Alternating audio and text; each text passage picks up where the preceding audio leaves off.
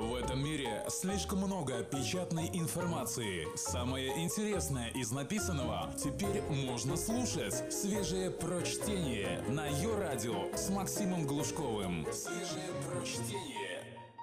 Мне нужно второе мнение. Есть куча хороших и плохих причин не доверять мнению одного врача. Это я тебе как доктор говорю. Текст Турренса Холта, доктора медицинских наук. Ты сидишь в кабинете врача, холодный ветерок пробирается тебе за шиворот, а ты все пытаешься осознать только что услышанные слова. Тебе предстоит сложная операция, или у тебя рак, или ты сам во всем виноват. Ты можешь начать заикаться, можешь с трудом подбирать слова, но произнести тебе нужно вот что. Можно мне получить мнение другого специалиста?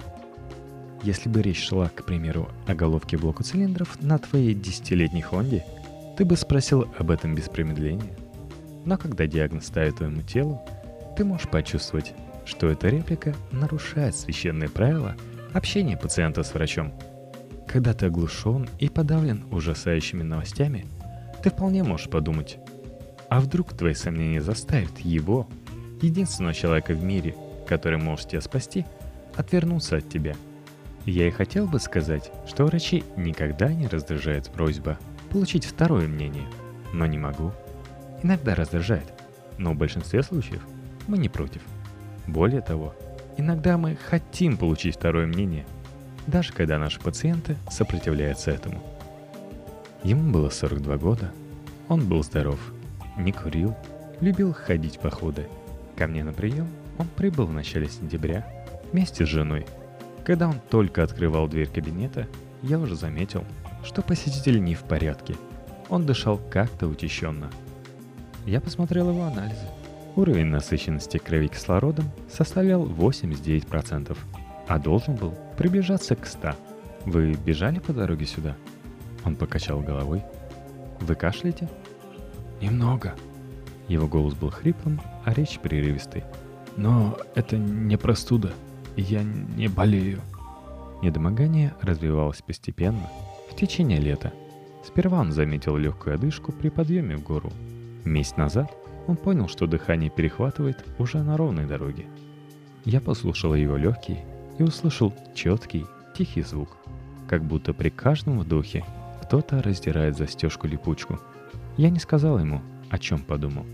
Я отправил его провести еще несколько анализов, включая измерение функции легких и ка тэ.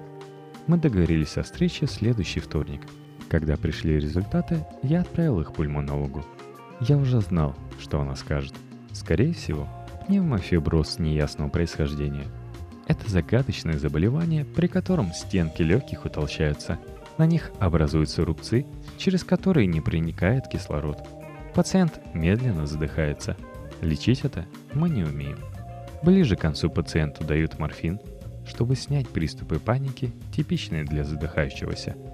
Во вторник он пришел один.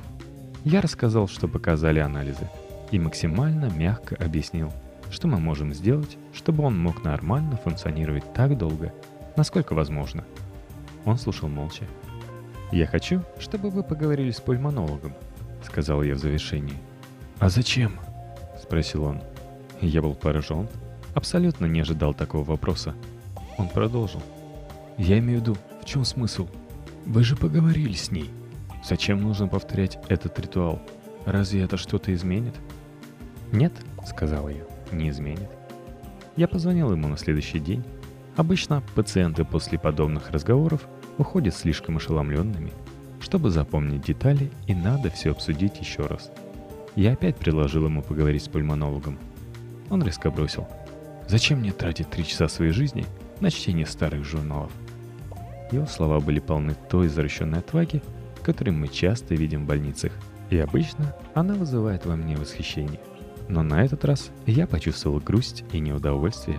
Мне все равно было бы спокойнее, если бы он обратился за вторым мнением. И дело было не в том, что я сомневался в диагнозе, и мне не нужны были другие специалисты, чтобы лечить этого пациента. Я хотел, чтобы приговор ему произнес еще кто-нибудь, а не только я. Я не хотел быть единственным человеком, который проводил его в тяжкий путь из этого мира. Только свежее прочтение на Йо-радио. Передо мной сидел тридцативосьмилетний мужчина с мерцательной аритмией в анамнезе. Моим пациентом он стал четыре года назад, после очередного приступа, а до того он со школы не видел врачей. Ему и сейчас не особо нужна помощь, поскольку его проблемы – следствие слишком здорового образа жизни. Он пробегает по двенадцать-двадцать километров в день, а большие перетренированные сердца могут иногда срываться с ритма.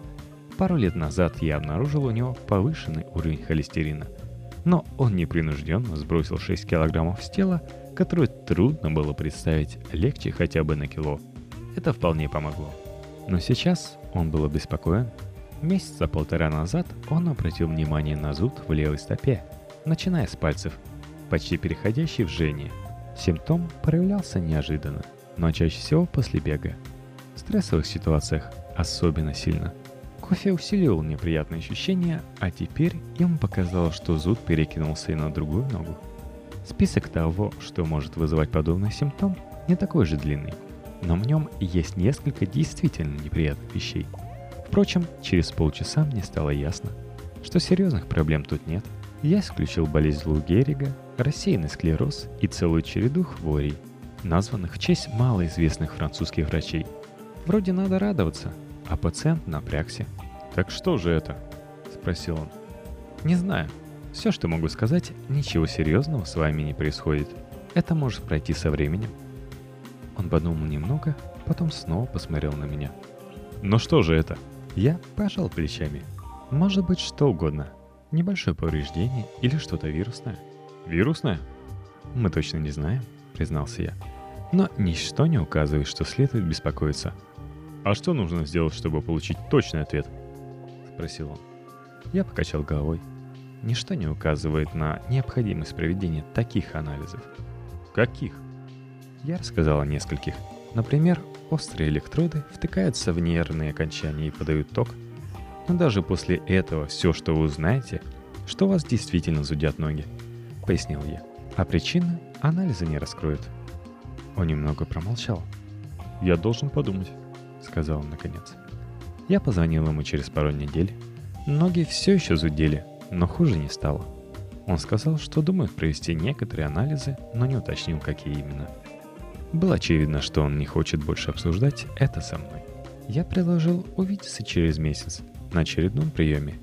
Он пришел через год. Немного смущаясь, пациент рассказал мне, что после прошлого приема решила обратиться к невропатологу в соседнем медицинском центре. Тот назначил анализы. Это было мучительно, но ничего определенного исследование не показало. Мой пациент стал чуть меньше волноваться, зуд не перешел ни в гангрену, ни в рак, но и не исчез полностью. В заключении из соседнего центра было написано «периферийная невропатия неясного происхождения». Когда анализы показали то, что уже было и так известно, ему пришлось жить дальше с непонятным зудом. Я все равно считаю, что вместо экспериментов с иголками ему лучше было бы смириться с неизвестностью. Но некоторые люди просто не могут вынести этого и хотят сделать все возможное. Для такого состояния лекарства еще не придумали. Это был полноватый мужчина лет сорока. Он сидел на краю кушетки в позе, которую я видел неоднократно. Плечи сгорблены, выпрямленные руки судорожно упираются в бедра. Он выглядел так, как будто собирается скачать и убежать. Он был новым пациентом в нашем центре, и его карта была тонкой, всего с одной записью сестры. Хочет второе мнение.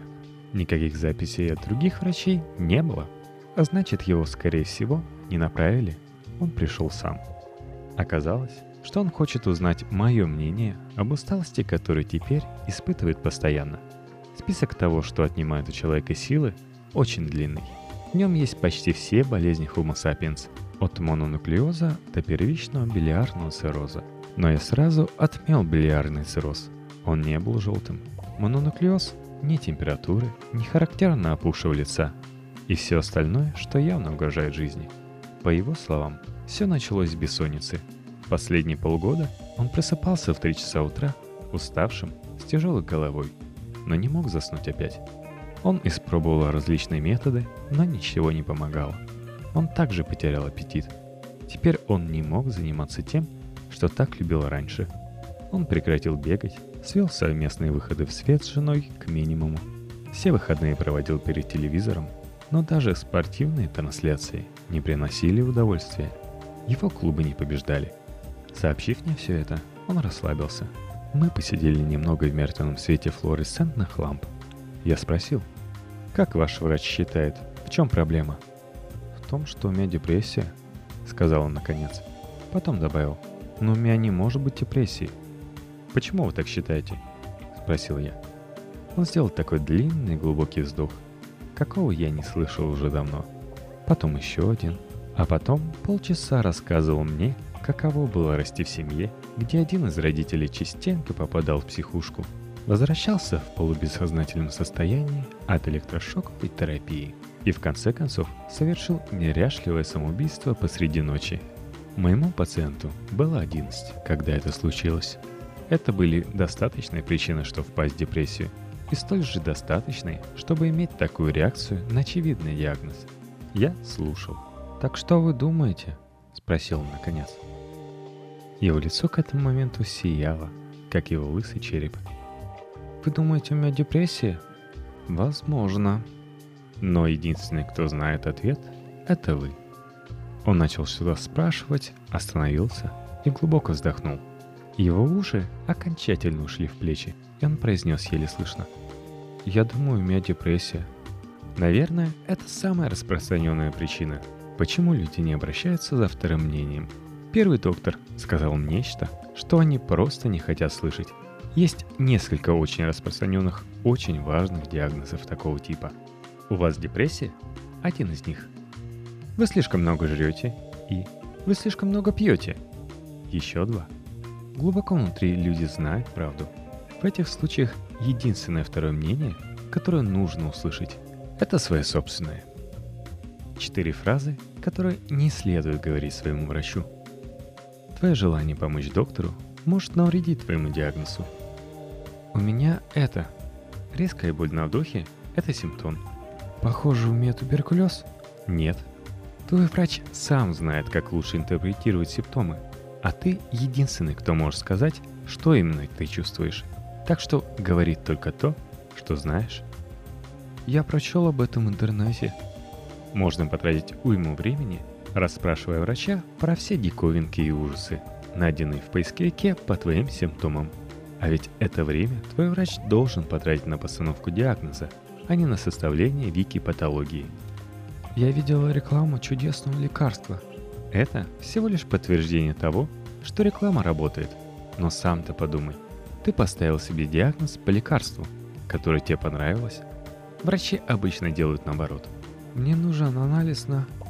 Анализы, назначенные без достаточных оснований, могут дать ложно положительные результаты, что разрушит твое спокойствие, не говоря уже о кошельке. Свежие прочтение. Максим Глушков. Йо-радио. Эпилептоидная акцентуация. Текст. Евгений Крузенштерн. Как-то позавидовал я коллеге, между прочим, заведующему складом. «Миша, — говорю, — как тебе повезло с дочкой. Вот выпил ты коньяку по случаю Дня независимости Тринидада. За руль сесть не можешь. Позвонил, и она сразу же прилетела. Покорно на твоей машине тебя домой увезла. И так уже который раз?» «Во-первых, — отвечает Миша, — не повезло. Я же хотел мальчика. Во-вторых, я сразу же все так задумал восемнадцать лет назад. Учил ее водить, подсовывал журналы с машинами. Внушал, короче. В-третьих, прилетает она, потому что надеется. Папа в хмелю расщедрится и отдаст машину на вечер. Надеется она, конечно, зря. А в-четвертых, это счастье всего на пять лет. Выскочит замуж, и все.